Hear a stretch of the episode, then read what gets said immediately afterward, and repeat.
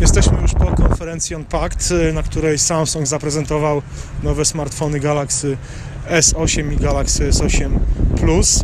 E, no, telefony jak telefony, ładne, duże, e, ciekawie wygląda ten ekran o proporcjach e, 18,5 na 9, e, czyli trochę inne proporcje niż w najnowszym LG, który był prezentowany na, MW, na MWC.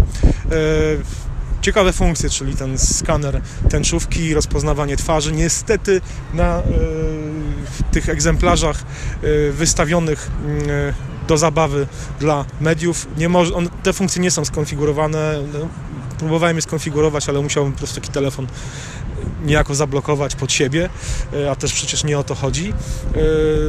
Ekran ładny, ciekawy ten przycisk Home umieszczony pod ekranem. Oczywiście tak jak w współczesnych smartfonach z Androidem mamy na dole ekranu e, niewielkie ikony e, oznaczające przycisk Home, wstecz lub wybór e, widoku multitaskingu, gdzie możemy sobie wybierać e, otwarte programy. Z tyłu e, przycisk e, skaner linii papilarnej został przeniesiony na tył. To też jest dość typowe dla współczesnych smartfonów z Androidem. Jest tutaj jakby Samsung niczego specjalnie nie wymyślił. Te telefony są po prostu ładne, naprawdę są ładne, fajnie leżą w dłoni. Ja nie jestem fanem tych zakrzywionych ekranów, więc już tutaj no trudno, po prostu Samsung poszedł w tą stronę i modele topowe z serii Galaxy S, najnowsze są już robione tylko z tymi zakrzywionymi ekranami. Trudno. To, co na mnie największe wrażenie, szczerze mówiąc, zrobiło, to Samsung DeX, czyli e, podejście jeszcze raz do tematu, do którego próbował podejść e, Microsoft, czyli e, Continuum to się chyba nazywało, czyli że mamy specjalną stację dokującą, wkładamy w nią telefon, podłączamy monitor i mamy w zasadzie pełnoprawny, w pełni taki pełen komputer stacjonarny no, z aplikacjami uruchamianymi w okienkach, e, jak w takim desktopowym systemie, no, przykładowo w Windowsie. E, Pobawiłem się trochę tym Dexem. Działa to fajnie, całkiem nieźle. Faktycznie jest sporo aplikacji, które można sobie odpalić, między innymi Lightrooma od Adobe, aplikacje e, biurowe Microsoftu, przeglądarkę, no mas- jest tych aplikacji sporo. E, jakiegoś specjalnego lagu nie widzę, po przy przełączaniu okiem może by się można było coś wychwycić. E, Pytanie, jak wiele aplikacji będzie to wspierać, bo to jest przede wszystkim mm, ważna rzecz. E, Samsung ma tutaj ułatwione zadanie, moim zdaniem, w stosunku do Microsoftu, dlatego że no, Samsung korzysta z Androida i Android jest najbardziej popularnym systemem mobilnym, a Windows Phone, wiadomo, no, jest to w jakimś stopniu nie wypał, więc e,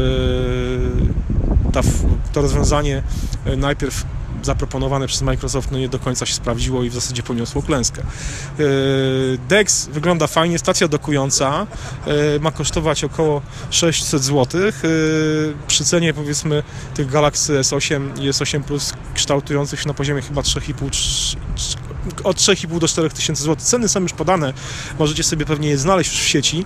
E, No to jeżeli kogoś stać na tak drogi telefon i chciałby też używać go jako komputera desktopowego, no to myślę, że te 500-600 zł to już nie będzie tak naprawdę jakaś wielka różnica. No pytanie właśnie, jak to się sprawdzi w praktyce i czy ta idea e, telefonu, który jest też komputerem, e, tak naprawdę no, okaże się praktyczna. Ja mam co do tego wątpliwości, choć tak jak mówię, to co zobaczyłem dzisiaj na Unpacked, ta kilku, kilkunastominutowa zabawa e, mm, tym Galaxy S8 w tej stacji dokującej DeX e, zrobiła na mnie wrażenie, ale jak mówię, mm, trudno tutaj cokolwiek więcej powiedzieć, no bo e, potrzebna jest praktyka, potrzebna jest ocena tego, jak ten, to rozwiązanie sprawdzi się w, w codziennej pracy. I nie mówię tutaj tylko o jakimś teście tygodniowym, tylko no, myślę, że dopiero za jakieś pół roku, rok, jeśli to rozwiązanie faktycznie wejdzie, e, się upowszechni, będzie można ocenić, czy e, ten pomysł jest praktyczny, niezależnie od tego, czy e, zrealizowany przez Microsoft czy przez Samsunga. Ja jeszcze oczywiście mam nadzieję, że te nowe Galaxy S8 e, no, będą wolne od wszelkich jakichś, jakichś problemów, takich jak z Galaxy Note 7, czyli problemów z baterią.